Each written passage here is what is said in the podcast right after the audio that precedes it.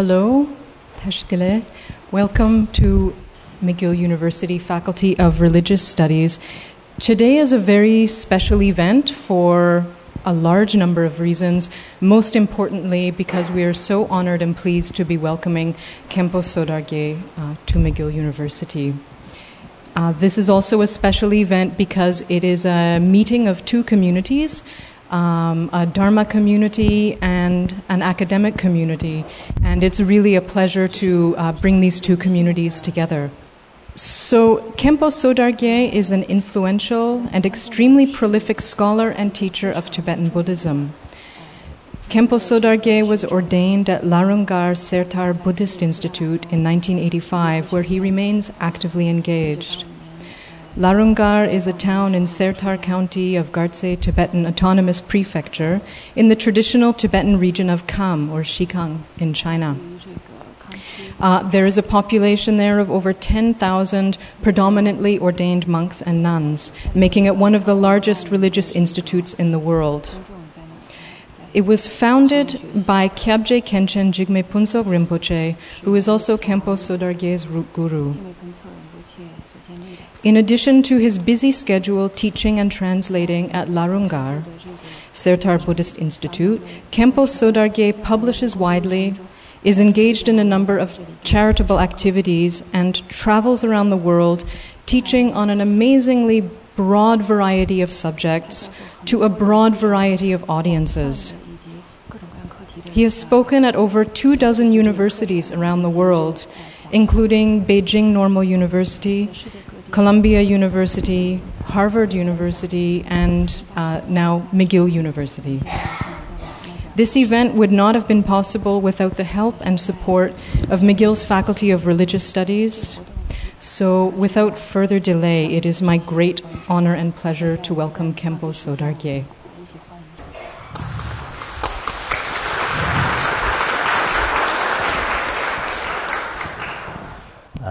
呃，今天呃在这里，呃，嗯，跟大家一起呃学习啊，嗯，对我来讲，呃，也是呃怎么讲啊，就发自内心的呃很欢喜啊。首先，嗯，很感谢呃麦吉尔大学和还有我们呃劳拉教授以及其他。呃，师生啊，跟我们呃呃有了这样的一种提供这样的一个平台，呃，就也对我个人来讲非常感谢啊。我是嗯第二次来呃加拿大，呃，早在二十年前，呃，跟随呃法王吉梅彭佐来过加拿大一次，就是好像跟东部那边的哈利法克斯在那里呃来过一次。但，就至今二十年当中呢，没有来啊，没有踏过这个国土。然后这次呢，啊，以这样的因缘呢，啊，已经到了这里。对，呃，麦吉尔大学来讲呢，啊，对我来说是早在可能呃三十多年前的是我听过这个大学的名称。呃，这个听的原因呢？呃，现在好像你们这个大学称为是北方哈佛的有名场，但因为不是出名而听的。以前我们在读书的时候呢，呃，有一个课程里面就是有一个叫呃纪念北琼恩医生，那么这个是当时在呃七八十年代中国呃每一个人必须背诵的其中一个课，所以这个课呢，呃，我就。呃，很早的时候是有这么一个印象，啊，当时我记得今年被琼文的那个文章里面呢，有一句话是比较典型的，说是说啊，毫无利己，专门离人，呃，那么这个是至今我还比较记得清楚，其他的我当时背诵的课文都已经忘了，但我还有记得呢，啊，在一个呃课文的下表呢，啊，就是说被琼文是曾经在。呃，读于多伦多伦多大学，后来在麦吉尔大学是度过他的医学生涯。所以这样的一种影响呢，啊，前一段时间我啊收到这个麦吉尔大学的邀请的时候呢，我当时觉得是非常熟悉，就是这个名称。但后来呃，我怀疑是不是我前世在这里，但是后来好像不是，在小的时候是只不过是听过这个文字而已。啊，嗯，今天啊，我们的主要的呃呃讲座的课题呢，呃是藏地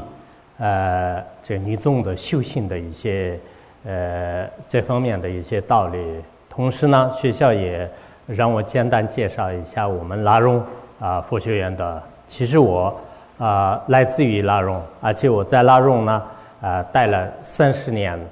啊，我曾经在拉荣，呃，待的过程当中呢，啊，也是，呃，从九零年到呃去年之间呢，也是他们的管理的呃重要的一些这个人物之一。那么，呃，去年呢，就是刚刚这个卸任，但是呃，现在呢，也是是当一个顾问的方式来。呃，也这个是从管理啊各方面是比较关心的。呃，拉荣夫学院呢，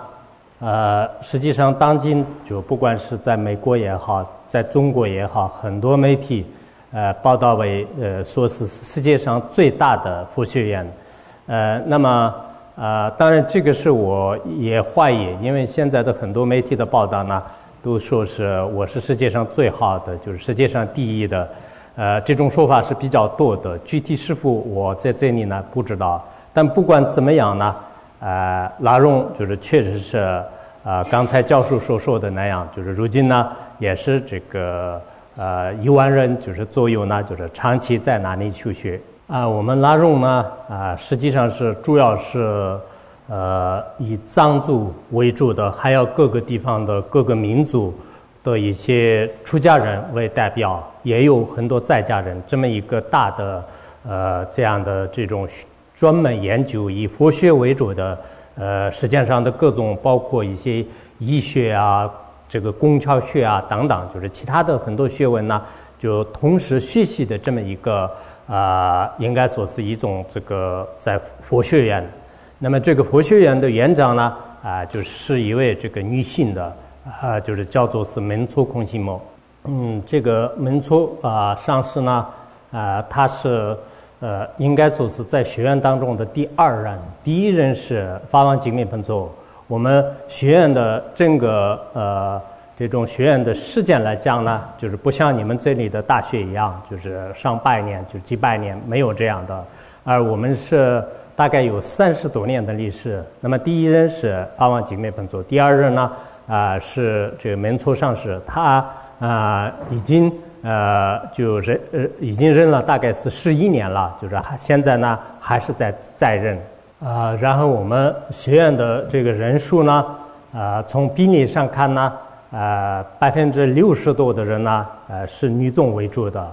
啊也是呃主要是这个年轻人啊，就是年轻年轻人为主的。然后他们的整个教学的内容和管理。体制上面呢，跟这个南总呢，啊，就没有什么差别，就是都是一个同等的管理和同等的教学内容呢，一直这在这个进行培养人才。啊，我们是对这个比较开放的一个呃这种这个心态来包容这个世界上的凡是对人类呃有利益的这些知识呢，就是都在接受，都在传播。啊，关于学院的有些。呃，有一些问题的话呢，啊，你们可以等会儿问我，在在哪里呢？也是主要啊，管汉族这边的一些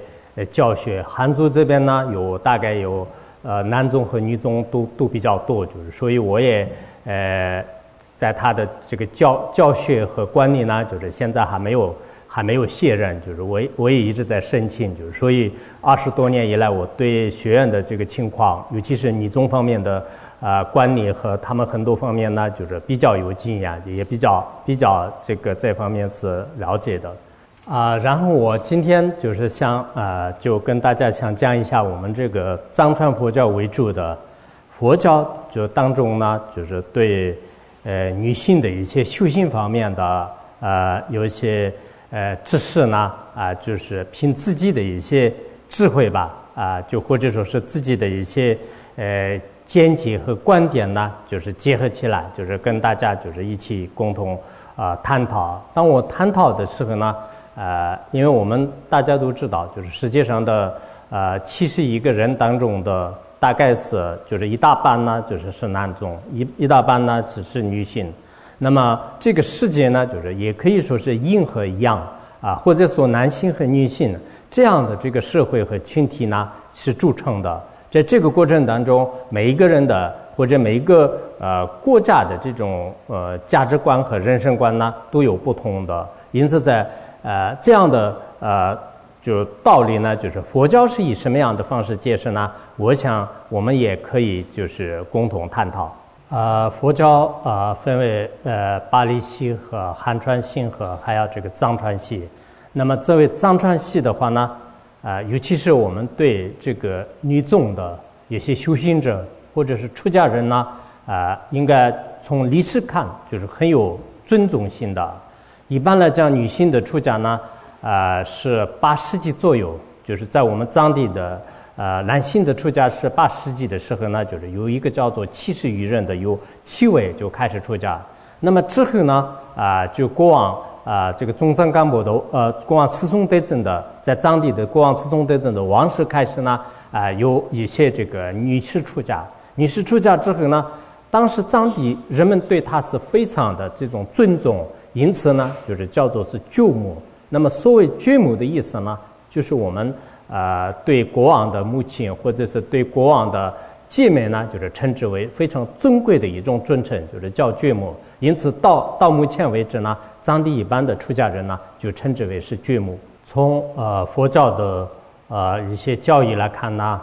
啊，我觉得呃在佛教当中啊，对男性和女性的啊这种平等观，嗯嗯，这种平等观呢。应该是佛教在，呃，它有一个早期和呃比较晚期，也就是说，佛陀刚开始学生适应社会的一些教言和，还有他啊这个接近到到后来的这个阶段的有两个方面的这种这个发药。那么啊，在后面的发药当中呢，呃，就是所讲到的这个男性女性平等方面的道理呢，在佛教当中它。体现的更加明显。像藏传佛教，嗯，一般讲声闻乘、菩萨乘，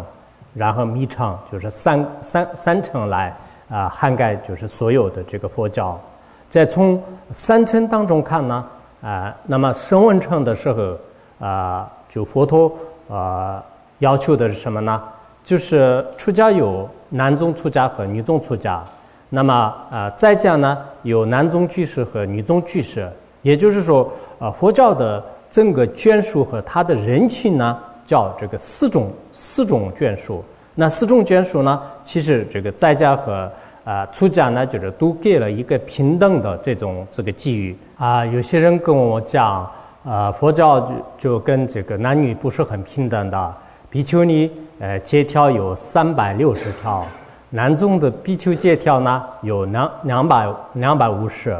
而比丘尼呢。啊，就出家之后，你必须有八敬法，有八种尊敬这个南宗的啊。比如说比丘啊，出家很比丘尼出家很长时间，但这个南宗刚刚出家的话呢，你要去去尊重尊重他们。那这是一种啊很明显的啊不平等的状况，就是有些人是有这种说法啊。我觉得这种说法呢，就是不一定很究竟，因为呃比丘尼。啊，虽然他的借条多一点，但是借条多呢，就是不一定是对他的一种侮辱，或者说是不重视。我们世界上的很多的国家，有些国家更加健全、更加完善的时候，他的法律也许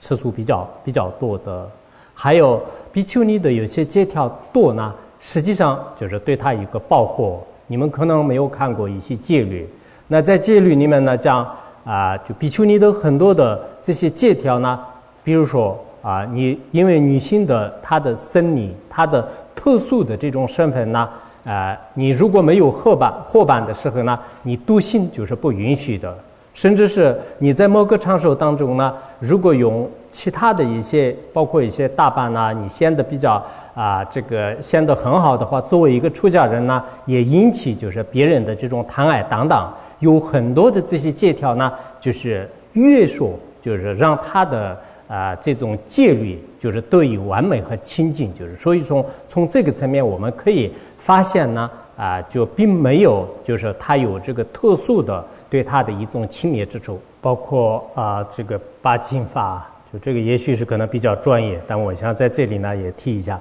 这个关于八经法的话，实际上呢。呃，为什么当时女士对男士有一种尊重呢？实际上是当时，呃，在印度的这样的这个特殊的社会状状态，尤其是在公元前五百年左右的时候呢，当时印度的整个社会呢，啊，就是就是可以说是男女是并不是很平等的。如果佛教就是直接是应用完全平等的身份的话呢，就是有一定的这种地位，所以。呃，当时以随顺呃这个印度的这个社会状况，同时呢，也是对个别的一些女众的这种轻慢呢，就是予以呃制止。当当有一些所谓的密业，呃，佛教当中呢，有个别的一些教义，包括本来是我是不存在的，但是佛陀说是是有的。本来是呃我们的万法是没有一个恒常的。但是为了个别的宗教的岁顺呢，也是是承认是有的，所以这样的这种呃随机说法的道理呢，呃是在后来的他的呃整个的呃一些呃教义当中呢，就是可以体现的啊。现在呢，有些人就可能对佛教的就部分的一些内容啊来呃呃说明，就是整个整体的内容。呃，这不仅仅是佛教，其他宗教，包括我们其他世界的人和一个知识，也是完全是一样的。其实我们要说明一个整体的思想的时候呢，一定要能代表整体思想的啊道理来啊就进行论证，否则的话，一部分的啊个别的还没有成熟的一些学说来。呃，证明就是所有的宗教或者所有的思想呢，实际上这是是不合理的。再说是佛教在声闻坛当中的，呃，对出家人的戒律呢，其实是极少数人的对他们的一个呃规则。嗯，呃，对大多数人来讲呢，就是出家人的这种戒律呢。就是不用这个数持，这一点我们现在在座的人应该也看得看看得非常清楚啊。然后佛教这个进入中期的，呃，这个呃阶段呢，就是叫做是菩萨称。那么菩萨称的观点呢，实际上对所有的众生呢，啊，不仅仅是男众、男性、女性，还甚至包括动物都是都是呃用慈悲心来呃观待，呃一视同仁。那么从他的呃平等观当中呢，啊，就是没有这个呃独特的对这个男性和女性呃谁谁看的重视，谁看的轻视，呃就没有没有这这样的现象。这样的菩萨称当中呢，啊菩萨称啊后来在弘扬到人间的时候，有龙蒙菩萨的观点，还有无著菩萨的观点，分别为。呃呃，这个深深江派和广大信派，无论是这两个派系当中的哪一个派呢，实际上对男性、女性的菩萨戒的呃刚开始发菩提心，中间受持的这些戒律的这个条数呢，都没有任何差别。不仅是男性、女性所受持的菩萨戒条是一样的，而且呃，它的整个的。呃，一些呃要利众生，因为大乘菩萨的究竟思想是我们要帮助这个天下的所有的众生。那么这方面呢，男性也要发挥作用，女性也要发挥作用。尤其是你们在座可能看过《华严经》，《华严经》当中有三才通指五百啊，医治了五十三参。那五十三参当中的呃很多的啊这种上士善知识呢。是以女性的这种行为呢，就是色素广大弟子，呃，然后进入到这个佛陀在在晚年的，也是第三个阶段的，呃，关于这个密乘方面的一些，呃，包括十轮金刚的观点呢，在这个时候呢，啊，就不仅是男性女性有平等的啊这种观点，就是还有更加的，就是着重于女性的。一些特有的智慧和特有的这些大悲心呢，就是有所发挥。而虽然密乘有很多外密、内密当不同的一些呃教理，呃，但其中共同的啊，就是密乘的戒律呢，有十四条根本戒。那么其中啊，就是呃，凡是进入密乘的人都要遵守的。那其中有一条呢，啊，就是说啊，不能诽谤女性，啊啊，因为对女众呢有特殊的一种尊重，呃。呃，而没有呢，就是说是不能诽谤男性，所以很多男性呢，啊，就是有点就是觉得就是不公平。其实我刚才也讲了，就是呃，在在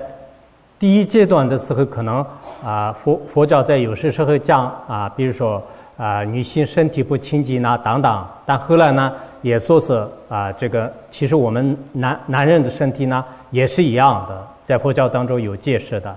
然后啊，在讲了迷称的时候呢，要特意的赞叹啊，这个女性的这种啊，这个身体啊，女性的一些特有的这种特质的功德啊。但实际上呢，有些地方是男男男人是是有的，但有些地方呢，的确也是不一定能能实现的。像藏传佛教当中女性当中的一些修行秘法，嗯，而成就的人呢，非常非常多。呃，比如说，呃，在十一世纪的时候，有一个叫啊马吉老祖。那马吉老祖呢，我以前看过他的传记，呃，非常感感人。从从呃小到十十七岁的时候，一直到他九十八岁之间的整个生涯，就非常非常的这个惊人。因为在当时的那个年代的时候，到他后来，他跟随的。有五千个弟子啊，就经常有五千个弟子，而他他他属下已经证悟开悟了的有大概一千两百六十三位，在当时的这个藏人人类不是很多的这样的一个社会状况下呢，他能摄受这么多，而且让这么多人真实这个出世间的开悟的话呢，我我个人啊在藏文当中有他的传记，看了以后呢。就是觉得是有些这个成绩是不可思议的，并且这个他的这种教法的气派，也就是叫做断法派，一直到接近一千年了，到现在呢，我们藏地为主的各个地方都在这个修行，而且修行的这个效果呢，就是非常棒。在我们藏地还有这样的这种典型的女性修行人，成就者是相当多。呃，去年，呃，有一次我去哈佛。啊，有个讲座，同时我听了一位女教授的课，我自己下去听了。她刚好讲啊，藏地的第八世纪，应该是第七十八世纪吧，在这个时候的啊，藏族女女女中大修行人，就是一西错家，他的专辑。当时他们在正在学习的时候呢，啊，在一西错家的生活当中呢，有一次有一个。啊，被别人就强奸他的这种这个经历，但是因为这个强奸呢，并没有就是他失去信心，他更加通过他的修行的方法来对呃生活有着更更好的这种转变，而且呢，他对对方产生一种悲悯之心，没有产生过产生过嗔恨心，因此呢，呃，他们就哈佛的这个教教师和。啊，同学们呢都在分析，呃，他的这种心态、修行带来的这些利益。同时，他们也举了啊，美国这个西雅图和还有尼泊尔的，就是发生的同样的这样的强奸的事情。但是这些女士呢，就后来在生活当中有个很大的这种痛苦和就是甚至自己觉得是有一种绝望、绝望的现象。像一些作家啊，他是离现在我们有大概一千三百年左右。那么他当时，嗯，他不仅是他的这个修心就这样很好，他甚至在生活当中遇到这么大的事情呢，他没有以牙还牙就报仇，而且呢，呃，成为就是他生活当中最好的一个开端，最好的一种修行，这是我觉得很多人呢恐怕很难难做到的。呃，我觉得更重要的呢。啊，就你现在我们有一千三百多年吧，大概，在这个时候，呃，一些作家啊，跟梁华生大师的所有的这些呃著作，呃，拟成文字，编成目录，呃，然后以通过它的出世间的一种超越的方式来隐藏。我们在藏传佛教叫做佛藏品。那么这样的这个成千上万的作品书籍，就全部呢，就是呃为了后人呃得到利益而这个一直保存下来。他用一种超越的智慧和超越的这种技能呢，就是因此，然后呢，就是一直延续到这这个到今天。今天我们在座的可能很多的呃，这个西方的这个学者和我们东方的一些宗教人士和学者呢，翻开这些呃莲花生大师的这些经本的时候呢，我们对呃一系错及空西母呢啊，就有无与伦比的一种呃信心和尊重之心。因此，在呃这个我们的呃在佛教的这样的这个群体当中呢，其实女性对。一种这个超越的呃这种解脱，也是有着非常大的呃这个利益。从历史上看，不管是巴玛桑巴瓦也好，还有我们的印度八十位大成就者，很多都是是依靠一种女性的这种特殊的呃智慧和方便的修法而这个得到成就。尤其我听说你们这个学校啊，就是我们这个。呃，教授的话呢，就是也跟这个呃多哈，就是萨拉哈尊者，从他的他的一些道歌呢，就是进行研究，非非常好。呃，就从他的历史看的话呢，也是是呃，就是呃他的这个成就呢，跟这个有些修法就是不可呃不可分割的。啊，我们呃从呃时间啊，在我们从实践的呃这种。知识来看呢，啊，我觉得这个男性和女性呢，啊，就各有各的这个特点。呃，实践当中有一种说法叫做，呃，就男人入山，女人入水。也就是说，男人呢，啊，就是在大的一些，呃，从这个宏观的，或者说是有一些比较有这个坚强性的，有这个建设性的，有啊一种这个木化。就是策策划，就是在这方面呢，它有它的这种这个技能和特特质。然后女性呢，啊，就比较这个温柔的，啊，就清爽的，也就是说，让我们整个给人带来一种这个爱和慈悲关爱，在这方面呢，有它的这个特质和有它的这个技能。从我们整个这个世界的构成来看呢，就是说它是一种，呃，应该是阴和阳。就是这么一个双运，就是结合的。那么，实际的人类也是是这样的。有些呃所谓的女性主义或者是女权主义呢，都认为呃就是可能呃男人所做的事情呢，我们女人也应该做。所以在我们的权利上，在我们的地位上呢，一定要争取跟这个。呃，男人就是获得这个相同的这种待遇，就是所以呢，在不同的场合当中呢，有发表就是他们的这种观点和意见啊。我认为呢，啊，就是如果真的让这个激发他们的这样的这种特能的话呢，也是是非常可以的。但实际上呢，就整个世界应该是从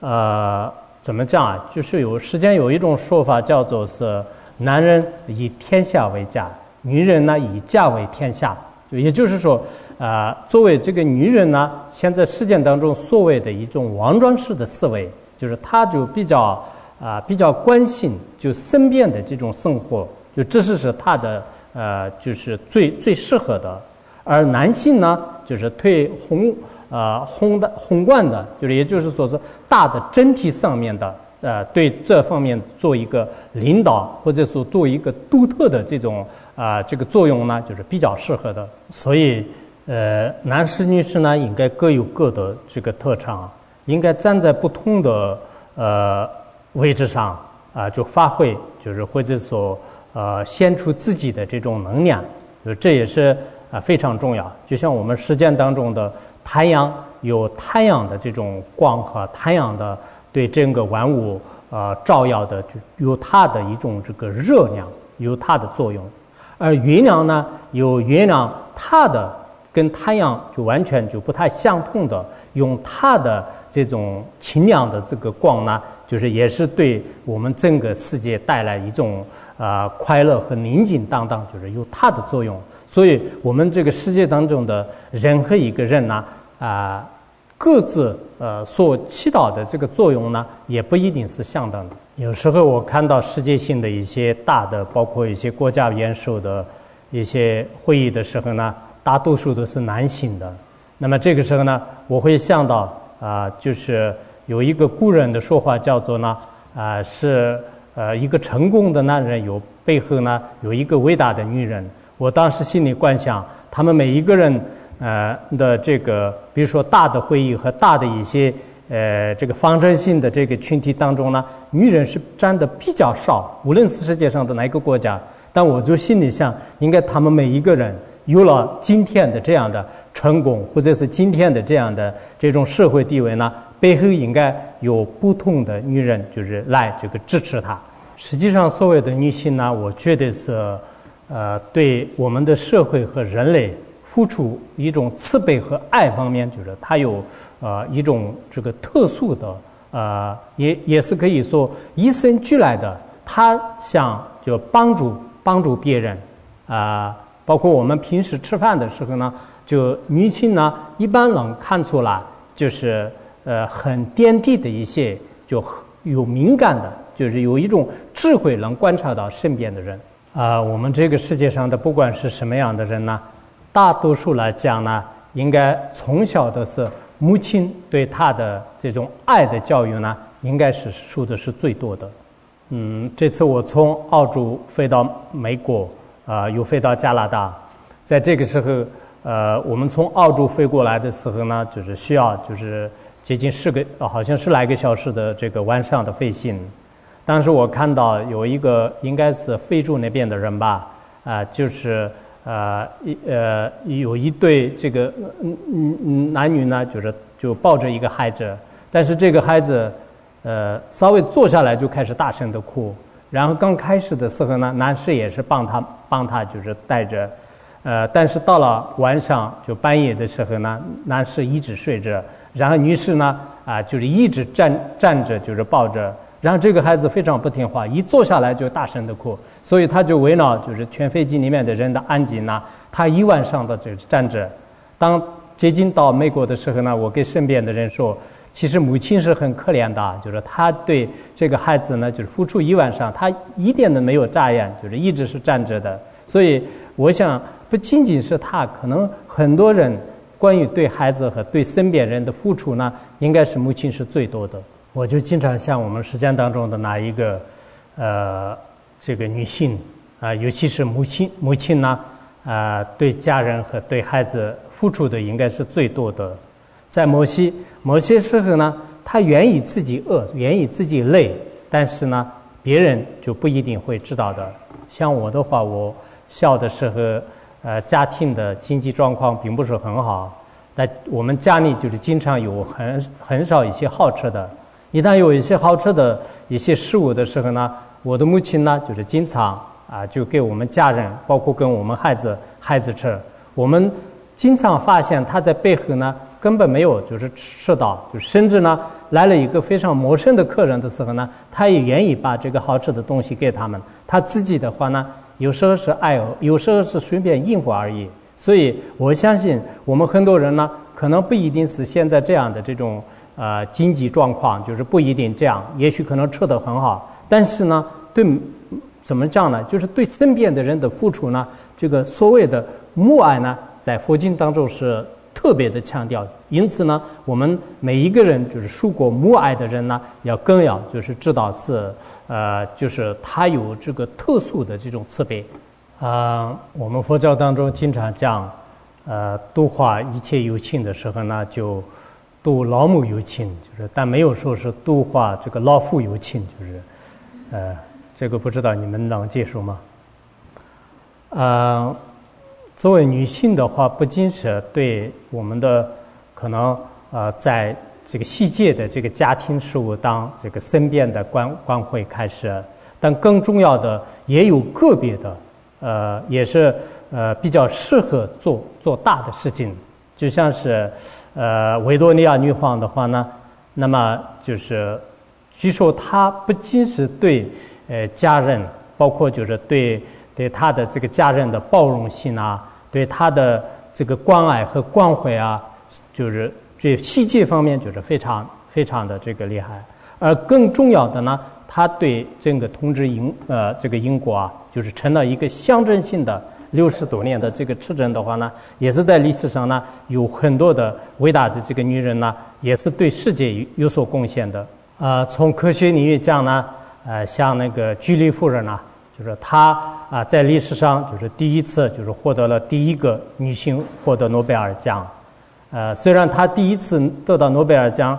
之后呢，他的生活当中就是遇到了一些遭遇，但后来他又很坚强的，就像我刚才说的一些作家那样站起来面对，就这也是是在我们实践当中啊，这个呃非常这个难以就是比拟的。还有在这实践当中呢，比如说特勒斯修女，就是她是对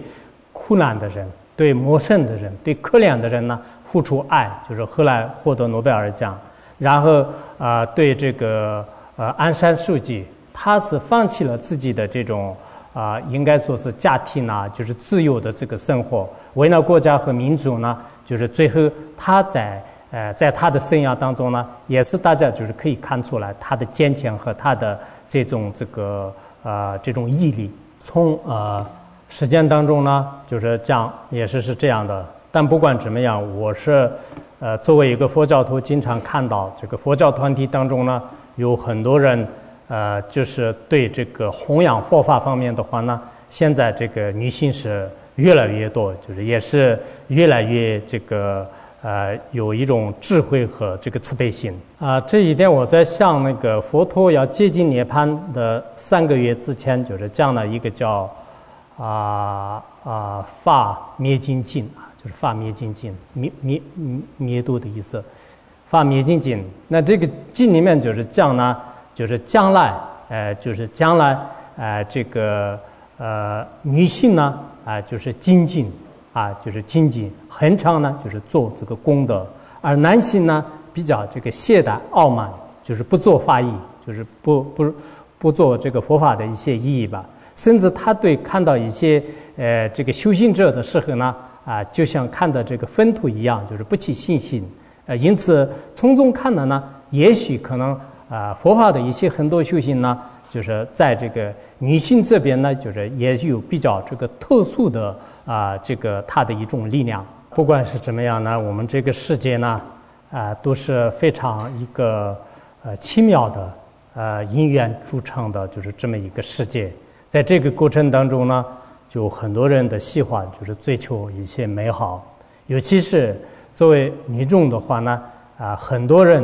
呃，就比较这个在意，就是外外在的一种这个美。它其实外在的美呢，就只是我们呃这个眼识所所得到的而已。真正的美的概念呢，实际上对人带来一种舒适的啊快乐的一种这个自觉，就是这就是真正的美。在这个时候呢，就是很多女女性呢，就是对这个追求这个外在的美呢，就是其实很需要的，就是这个也是是对我们人类生存。呃，乃至呃，将来人类生存之间都是是不可缺少的。但更重要的，呃，我想女性呢，啊，就是呃，要创造一种呃，对这个家庭的啊，比如说更加温温暖、更加温馨、更加快乐。你创造这样的一种气氛的话呢，其实女性呢，就是有有这种机会。那这样之后呢，你的所谓的这个美呢，不单是在外面的这个色相上。就是就体现，更重要的呢，可能是在整个我们的啊这个家庭，在整个我们的社会，乃至在这个世界当中的话呢，就是这个出现的更更更加这个长远，呃，就永恒。所以呢，我觉得我们啊以女性为主的所有的这个社会群体的人呢，要做出一个最完美的，就是内在的这种价值观是极为重要。因为我们这个生活呢不是平面的，它是立体的，需要很多方面的啊这种美好。谢谢。